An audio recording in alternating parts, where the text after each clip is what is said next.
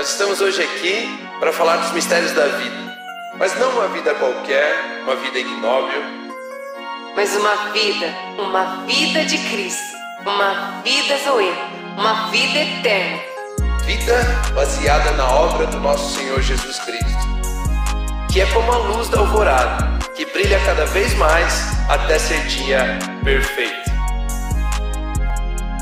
Are you ready? Na, na fala da Luísa, ela tem sido bem clara: o Senhor educa, o Senhor ensina. É, a gente tem que inventar um jeito de colocar eles diante de Jesus, né? Olha, vai para Jesus, vai para Jesus. Você, adolescente, tem que inventar um jeito de estar perto de Jesus, né? Olha, eu só quero conhecer Jesus e Ele vai conduzir você, Ele, ele ensina, Ele dá a direção, Ele cuida de tudo isso.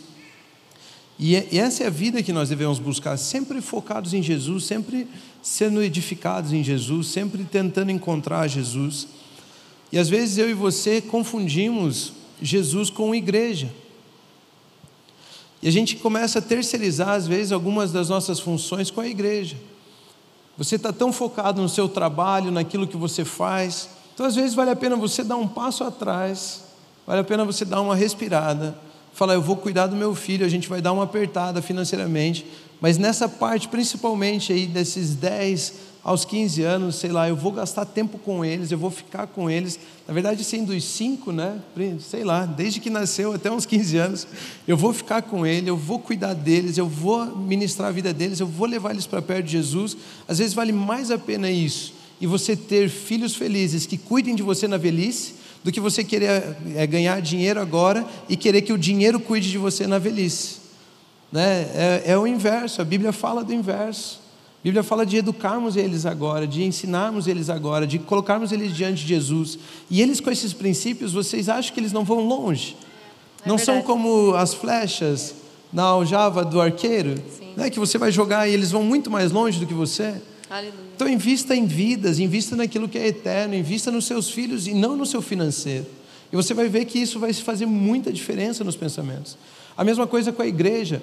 Nós, como igreja, nunca vamos passar sobre a sua autoridade. É verdade. Às vezes a gente pode estar ensinando alguns princípios, mas se você falar assim, filho, você pode, você está liberado, você faz o que o papai e a mamãe mandar você fazer, você faz do jeito que você quiser, o líder do grupo familiar aqui não vai contra você.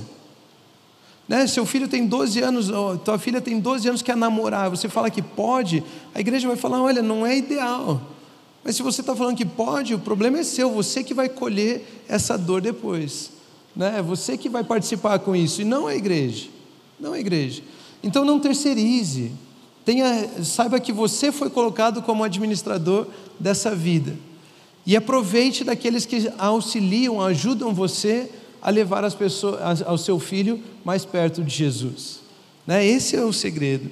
E tem um texto que né, é o último texto que eu quero ler, e aí a Luísa quer falar com vocês, mas esse texto aqui é perfeito, resuminho, Paulo, como sempre, acertando naquilo que ele fala, sendo cirúrgico nas palavras. Efésios 6, do 1 ao 4, diz o seguinte: Filhos, obedeçam a seus pais no Senhor. Obedeçam aos seus pais no Senhor. Obedeça os seus pais no Senhor, pois isto é justo, é certo. Honra teu pai e tua mãe. Honra teu pai e tua mãe. Este é o primeiro mandamento com promessa. Para que tudo te ocorra bem e tenhas longa vida sobre a terra. Quando vocês querem ficar bem velhinhos, quando vocês são adolescentes e querem ficar bem velhinhos, os pais já estão velhinhos, né? Agora. né? Honra teu pai e tua mãe. Para que tenha vida longa. E aqui também fala, às vezes a gente ouve esse versículo e fala assim: é isso aí, filho, tem que me honrar, filho, filho, me honra, filho. É isso aí, filhão, me honra. Mas olha ali, pais, não irritem seus filhos. Aleluia. E uma das coisas que irrita é a hipocrisia. Eu digo uma coisa, vivo outra, eu prego assim e ajo assim. E aí o filho fica perdido naquela. Tá, mas você diz isso e faz assim, o que, é para fazer? Como é que é para viver? E eles se irritam. Mas não irritem seus filhos. Antes, antes criem-nos, segundo a instrução e o conselho do Senhor. Ou seja, leve ele a Jesus e permita que ele seja edificado na instrução e no conselho do Senhor. Aleluia. Até aqui, aqui já começam outras instruções. Esse é o versículo que eu quero terminar com vocês, né, abençoando a vida de vocês, dizendo que vocês sejam esses pais que não irritam seus filhos, Amém. mas que levam seus filhos até Jesus, Amém. que permitem eles conhecer Jesus, é reconhecer Jesus em suas vidas.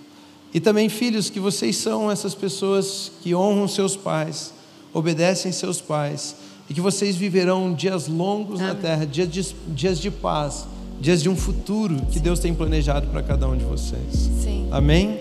E esse foi mais um episódio do GADS. Graças a Deus é sexta-feira. Obrigado por acompanhar. E se você quiser receber mais esse tipo de conteúdo, ative as suas notificações. Toda sexta-feira às 18 horas, um novo episódio, ou também no Spotify, plataforma apenas de áudio, toda sexta-feira ao meio-dia. Tá bom? Continue abençoado. Tchau, tchau.